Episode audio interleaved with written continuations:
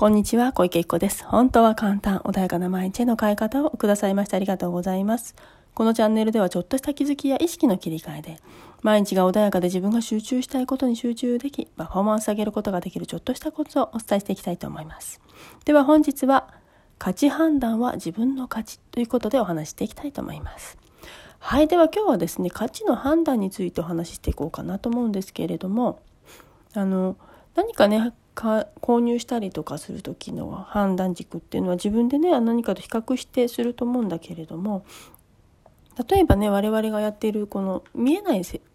ものの提供っていうセッションとかね、そういうものの提供ってあの、まあ、提供してるんだけど、買う側からするとねその価値判断ってもしかしたら難しいのかなっていうふうにね思ったりもするんですね。っていうのはあの最近ねたまたまこういうセッション業と関係、あの関係ない方のねからご相談だったりとか、まあ、セッションする方もそうなんだけどあの相談を受けまし相談というか質問がありまして、価格帯についてですよね。でたまたま私のお友達は別の方の、ね、セッションを受けようと思って、まあ、共通の知人を知りを通じて、ね、知り合った方のセッションを受けようと思うんだけど、それがにじかんでごまんえんなんですよねって。で私こういうのよく分かんないから、ゆきちゃんこの価値ってどうなんだろうってことでね聞かれたんですね。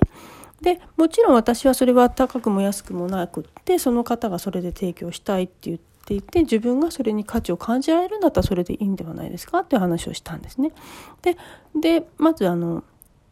そもそもその方はおそらく、えっと、結構ねハイクラスの方のセッションをされる方なんですよ。だから 2, にじかんでごまんえんでも相当お安いんだと思います。まあ、じゅうまんにじゅうまんひゃくまん取っても私は別にありえるだろうなっていうふうに感じる方なのでね。でただそれっていうのはじゃあ自分がどう思うかなんだよって話をしたんです。であのどんなに安かろうが高かろうが誰から受けようが、自分がそこに対してそこでなんかそれだけ払ったんだからくれるでしょみたいな感覚でいけば、どこ行ってもおそらくその人は何も受け取れないと思いますよ。だけどあの本当に私はこれだけ払ったし変わるんだっていう覚悟を持ってあの決められたんだったら、その人はいくらでも誰からでも変わると思いますってお話をしたんですね。でもちろん提供する側のスキルっていうのは当然あります。で あの、あるし、さらに言うとスキル、まあ、テクニックっていうところで言うとテクニックはあるんだけど自信がない方っ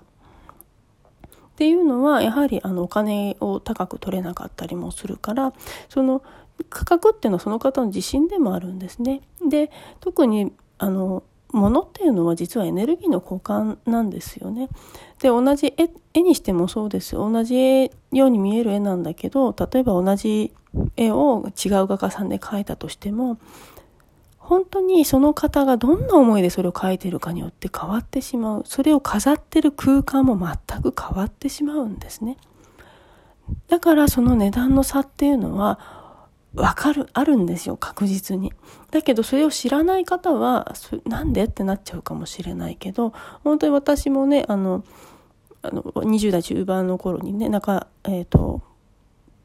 20代中盤の頃にあのいちまい絵を買ったんですね。で車いちだい買えるくらいの絵です。で私は全くもって迷いはなかったんですけれども、友達からするとねあのすごいなんでっていう感じの方もいました。ところがねあの家族は絵が好きなので、それがあることによって生活が豊かになることも知ってますから、で誰もせあの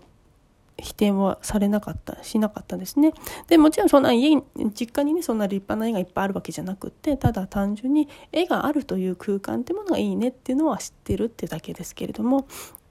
なので、あの、で、私はその絵に対してなぜじゃあそれだけ払え、払おうって決められたかっていうと、当然そこの絵の中に含まれるストーリー、ね、そのバイヤーさんが直接その画家さんから聞いたお話で、まあ世界的に有名な画家さんではあるんですけども、でその方のねあのお話を聞いて、でどういう思いでこの絵がいちまいが仕上げられたのかっていう、その方の人生だったりとか思いだったりっていうものがそこに込められているものなんですね。だからあの車っていうのはぶつけたらじゃあ新車また別ので買えばいいよねってなるかもしれないけれども、例えば長年乗ってねあのメンテナンスもいっぱいしてきていっぱい思い出も積んだ車ってなかなか手放せないのと同じように、かけがえのないいちまいっていうものってあるんですよね。そこに価値を見出すものだから、値段で決めるものでは決してないんですね。セッションも同じように、その方がどんな思いでやられているのか、もしくは受ける方がどんな思いで受けられるかによって、そのエネルギーの対価、エネルギー交換ってものはされるから、いくら自分あの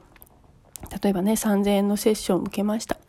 だけどさんぜんえんってそんな安くないから、別にまあいいえ、大したな内容に な, ならなくてもいいやと思う方もいるかもしれない。だけどあのその分入っていかないんですよね。で反対にあのさんぜんえんが泣けないしの今日のご飯も食べられない人がさんぜんえん出した、そのさんぜんえんのセッションはものすごく素晴らしいものになったりする、その人の人生が変わったりするんです。それは受ける側のエネルギーで、受けあの出した側のエネルギーも全部受け取るし、さらにどうしたらいいんだって多分聞いてくるんですね。だから同じ価格でも全然変わる。でもただね、安ければ安いほど、そのみんな多くの方はね、日本人の多くの方はあのそんなに生活壊れたりしないじゃないですか。で当然今日のご飯飲み代の方が高かったりする場合は、あの当然いっかってなっちゃった場合は、それだけのものしか受け取れないんですね。なのでやはり価格っていうのはそういう意味ではすごく大切なものであって、その方、例えばね本当にハイレベルな方からするとじゅうまんでも別に大した額じゃないわっていう方はそれなりになっちゃうかもしれないし、だからその価格って合ってないようなもので、自分がどんな風に位置づけをするのかによってその価値っていうのは全く変わってしまうので、数字だけ見てね、あの高い安いって言ってね、じゃあいいもの悪いものっていう判断をあのあまりしない方がいいかなっていうふうには思いますね。で特にね、じゃあそのいちまいの絵を飾ってそれを置いとくだけで、そこに込められたエネルギーが出ることによってその空間は一気に変わって、よく運気変わるとかね言いますね、これを飾ると運気変わるんですよっていうのは、そのものから出てるエネルギーで自分のエネルギーが上がってくれるから、あの運気が変わるんです。セッションも同じです。その方が出しているエネルギーによってその人の運気が変わるから、だからその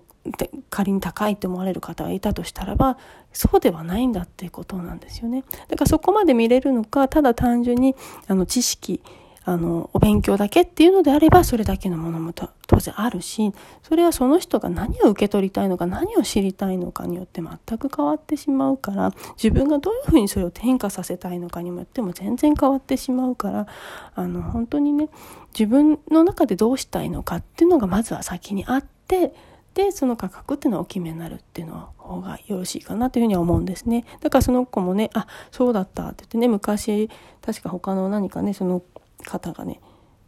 何かのセッション受けたんですよね、スピリチュアル系の。でそれがいちじかんろくまんえんだった、そういえば受けたわっていう風になって、ゆきちゃんの言ってること本当だねって言って、本当も何もないんだけれどいう風になって、まあお話は終わったんだけど、やはりね、その自分がどうなりたいのか、どういう気持ちでいくのかによってご判断されたらいいんじゃないかなっていう風に思います。またね、そこからいいご縁につながったりすることもありますし、あとは誰か自分が信頼される方から紹介されたとかもあるかもしれないし、あの本当に自分でどうしたいのか、今の自分に合った人しか実は出会えないから、いつもお話しする通り、その周波数帯に自分がねマッチしたところの方しか会えないので、なのであの自分がどういう気持ちによるかによって変な人に当たることもあるし、でもそれも必要なこと、次に行くために必要なことだったりするから、なのでね、本当に自分次第で全て変わってしまうっていうことはね、あのご認識の上何か判断されるといいんじゃないかなっていうふうに思いますね。例えばね、ひゃくえん均一のもので全部お部屋を埋め尽くせば、ああ私はひゃくえん均一のその波動と同じだなって思ってしまって、自分を下げ、下げてしまったりすることもある。同じね、あのコーヒーカップでもうん万円のもので飲むのとひゃくえんで分けてしまうのであれば、やはりそれはあの変わってくるでしょうし、本当にね、うちが出来上がってる方ってひゃくえんだろうがいちまんえんだろうが同じようにあの大切に扱う、扱いますね。なので本当にどういうふうにね自分が心持ちをしているかなだけで、あの本当に物の価値っていうのはあの自分次第で変わってしまうということです。だから高い安いも結局それ以上のものをその後に持ってこれるのであれば、全然最初に初期投下したとしてもそれ以上のものに大ね、後でも帰ってくる。例えば私のね、あの初期のこのクライアントさんでも本当になけなしのお金でね、結構彼女にとっては大きなお金だったんですね。だけどまあもちろん私は後で聞いたから、だけどその方はね、本当に真剣に一生懸命毎回聞いてくれました。で、結果的にはもう本当に今全然人生ひゃくはちじゅうどどころ、まあ、ひゃくはちじゅうど以外ないんだけどひゃくはちじゅうど変わってしまいましたね。本当に素晴らしい、今どんどんどんどん自分の夢を叶えてます。で、海外にも出てね、だからそういうふうに本当に自分の覚悟を決めるってすごく大切です。あのなのでね、自分の価値っていうものがそのまんまダイレクトにね、やはり出てきてしまうので、ぜひね、自分自身のね、あのな価値だと思ってものの判断をされるといいかなというふうに思います。はい、では今日はね、これで終わりにしたいと思います。本日もお聞きくださいましてありがとうございました。何かね、質問ありましたらインスタのね ディーエム だったりとか ライン アットだったり直接ご連絡いただければと思います。セッションもねやってますので、ぜひねご活用いただければと思います。本日もありがとうございました。